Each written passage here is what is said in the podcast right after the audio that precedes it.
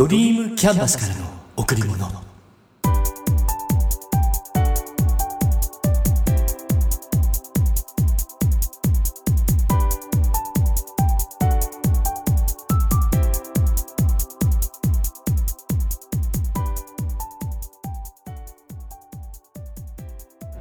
皆さんこんにちは。ドリームキャンバスの竹内義之です。ついこの間まで暑かったのに最近きり涼しくなってきました。風に注意しないとですね。先日の休日夕方に急に眠気が襲ってきて少しだけ横になるつもりが気づいたら3時間も寝ていました。起きた時なんとなくだるい。え？まさか熱？今のこの時に熱を出したら嫌ですよね。で測ったら36度ちょうど。とりあえず安心しました。季節の変わり目。気温の変化。皆さんも体調管理には十分注意してください。今月のテーマ。変わらないもの。ここから入ります。人や物。自然も時が過ぎると変わっていきます。一見変わらないように見えていても。実は変わっていたなんてそんな風に感じることも多いですよね。人まず見た目が変わります。顔体。そして見えない部分。心も変わります。成長としての変化もあれば置かれた環境状況による変化もあります。そして変わることで得られるもの。変わることで失うものもあります。皆さんは今までどんな変化を体験してきましたか？学生時代は痩せていたけど30年経った今は中年太りとか。あの頃は物静かで地味だったけど今は積極的にいろんな組織で活躍しているとか。私も昔と比べると大きく変わった気がします。仕事に対する考え方。若い頃は仕事の内容なんて関係なかった。時間を提供してお金をもらう。お金を使って好きなことをやる。仕事はお金を得るための手段って思っていたかも。今は全く変わって自分がやりたいことを仕事としてやっています。だからお金よりやりがいやりがいを求めて働いています。一つのことを一生懸命にやってそれに喜びを感じてさらに次の喜びや達成感幸福感を得るためにまた働く。価値観かな？多分人生に対する価値観が大きく変わりました。でも変わらないものもあります。自分の根本にあるもの。絶対にやってやるとか。こんなもんじゃない。とか。内面に秘める思い。多分これは昔から変わっていないかな。話は変わるけど私が生まれ育った実家は今はもうありません。10年ちょっとぐらい前に家を建てて親を呼んで同居。実家は取り壊しました、まあ、住んでいるところとそれほど離れているわけではないんである意味毎日その辺りを通っています。うん。でも随分変わりました。昔は畑や田んぼばかり。その間の細い道を通って小さな山にしょっちゅう登って遊んでいました。その道も今はきれいになって昔とは大違い。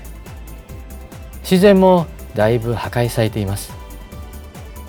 ホタルやキリギリスカブトムシやクワガタ昔はその季節になるとたくさんいました。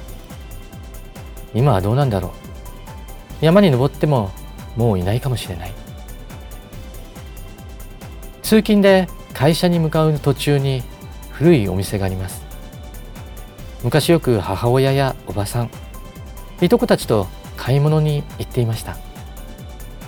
小学生の低学年の頃親の買い物が長くてそれを待つのが嫌でいとこたちとエスカレーターで遊んでいました。うん。逆走するわけですよ。下がるやつを下から上がったり上がるやつを上から下がったりとにかく退屈だったから何かしてた。早く帰ろう早く帰ろうってぐずっていた時もあった。あの時のお店が今もある。懐かしいなって思って昨日は横目で覗いていました。変わるものと変わらぬもの。変えるべきものと変えてはならないもの。自分の周りにはいろんなことが起きていろんな結末があります。うん。でも自分の心でもものでも変わらないものを大切にしていきたい。そんな思いです。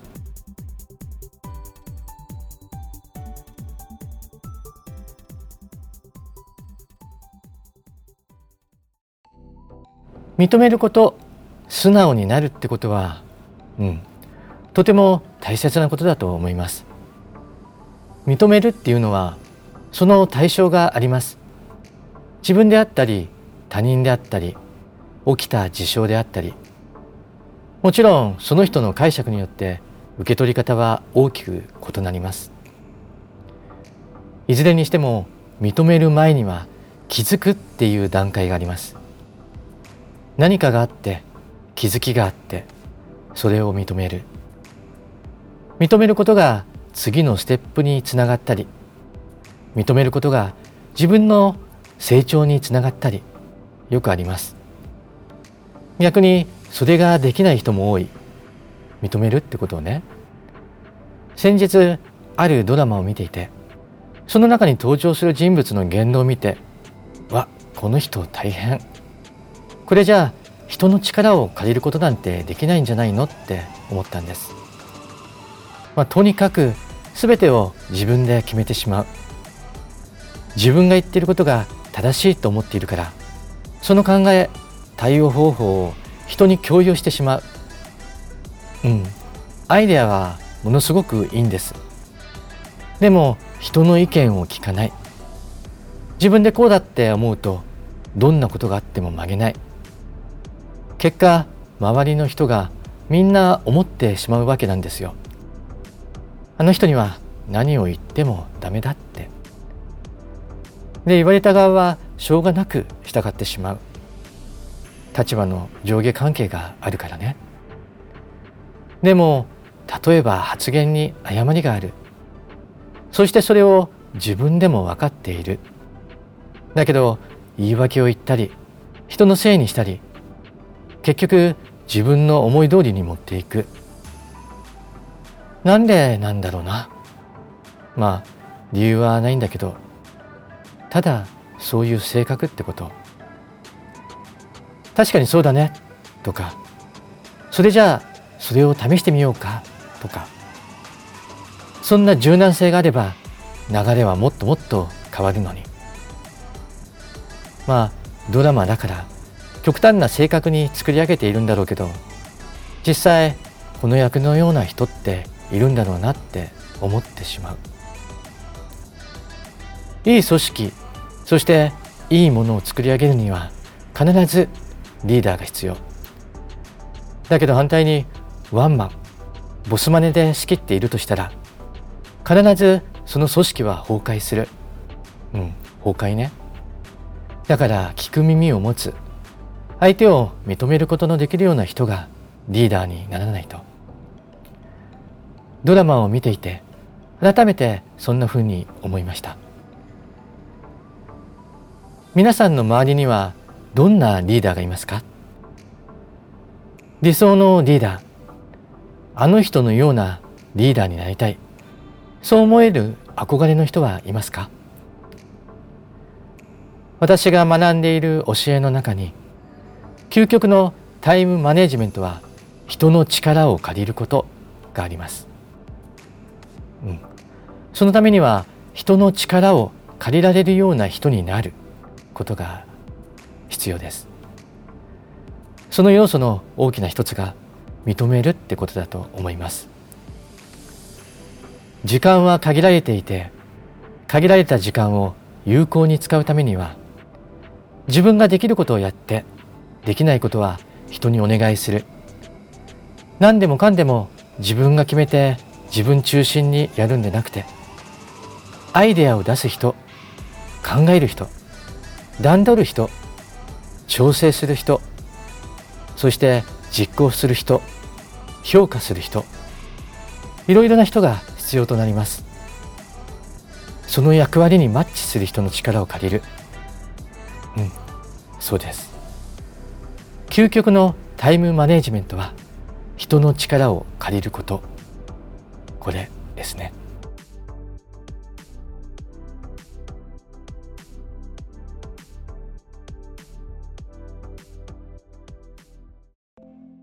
最近芸能界で自ら命を絶つ人多いです。厚生労働省のホームページを見てみました。令和元年中における自殺者の総数2万169人。性別では男性が1万4078人で全体の69.8%年齢別では50歳代が3435人で全体の17%次いで40歳代3426人 17%70 歳代が2917人。14.5%の順となっています。職業別では無職が1万1345人。全体の56.2%非雇用者勤め人6202人。30.8%自営業家族従業者1410人。7.0%の順となっています。で原因は健康問題にある人が9861人。次いで経済生活問題が3395人。家庭問題3039人。勤務問題1949人の順となっています。統計的にはこのような数字ですが年齢や職業そして原因因果関係がどうなのかは分かりませんが自ら命を絶つ人多いです。芸能界で著名な方ニュースに流れます。何があったんだろう勝手な想像して次々と色付けされて話が広がっていきます。だけど世の中本当に苦しんで苦しんでそのような選択をしてしまう人がいる。その人にとってはその選択しかできなかったんですきっと。その選択を周りの人はどうこう言えないしただ関係性の深かった人にとって本当に深い悲しみとなるのは事実です。何かしてあげることができなかったのか。なんで言ってくれなかったんだろう。でもその人の気持ち同じ状況になることなんてできない。だから普段思うんです。どんな時でも優しくありたいって。互いのことを考えられるような関係を作りたいって。何かあったら相談し合える。愚痴だって言い合える。うん。だって愚痴だって相談の一つでしょ？関係性の浅い人に言ったら愚痴や批判や抽象になってしまうかもしれない。だけど本当に親身になって聞いていける間柄なら全てが相談。そんな人間関係を築きたい。愛を持って接する。私の土台私の生活のベースにはその思いを置いています。人を傷つけるような言動恥ずかしめるような言葉はできるだけ避けたい。冗談が冗談に受け取れない人だっています。だからどんな時でも優しくありたい。もちろん今私がそれができているとは言えません。だから意識して自分の中に落とし込む努力をしています。皆さんは身近な人にどれくらい関わっていますか？大切な人を本当に大切にしていますか？どう？調子は？うまくいってるかな？何か手伝うことある？ちょっとした時にちょっとした言葉を掛け合う。そんな人間関係を自分から作りましょう。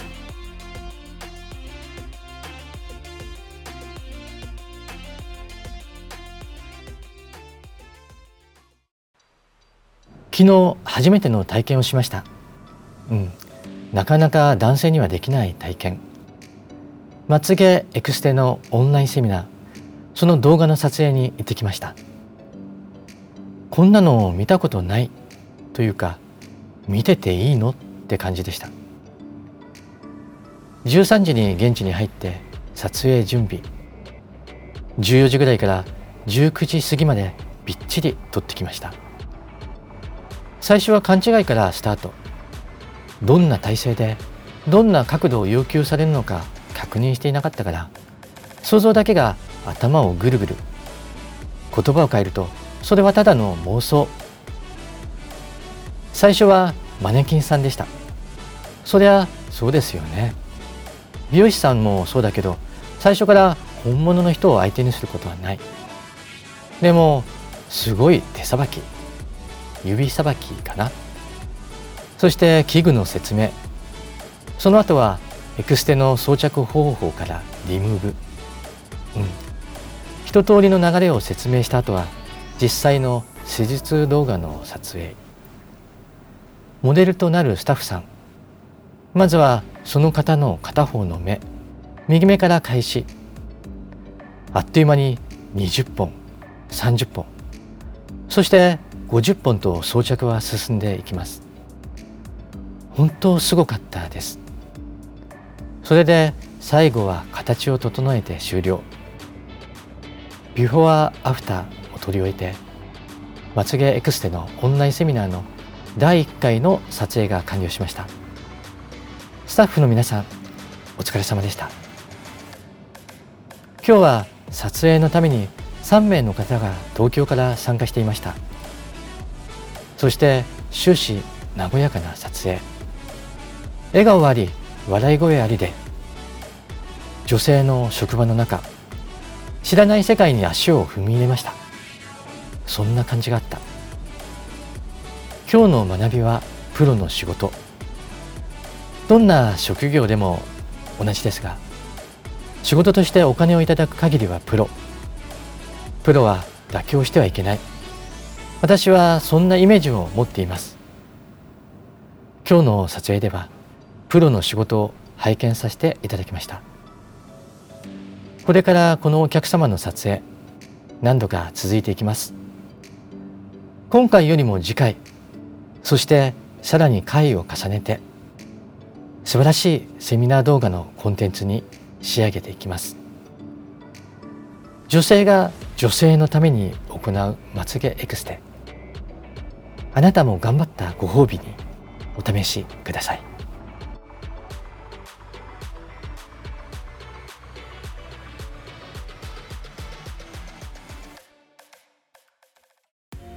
一生懸命やっているのに。そんなセリフ聞いたことありませんか？だけどこの言葉って一生懸命やっているのに何々できないってつながっていきます。できていないんなら本当はそんな言葉口に出さなければいいのに。なんだか言い訳にさえ聞こえそう。別に人にいい格好をすることもないしできないことをあたかもできるように言う必要もない。一生懸命は自分の感覚的なレベル。高い低いは基準をどこに置くかで変わります。だからあなたの基準をもう一段上に設定しましょう。自分自身のレベルアップを自らの意志と強さでやりましょう。あなたにとってかけがえのないもの。それはあなた自身です。あなたへ贈られた最高のプレゼントを大切にしましょう。今しか体験できないこと。今だから体験できることを自ら進んでやりましょう。楽しんで。皆さん今日も笑顔でいましたか？笑顔でいれば幸せを感じることができます。笑顔でいれば毎日が楽しくなります。笑顔でいれば幸せが人に伝わります。笑顔でいれば人と人とがつながっていきます。ドリームキャンバスからの贈り物。今日はこの辺で。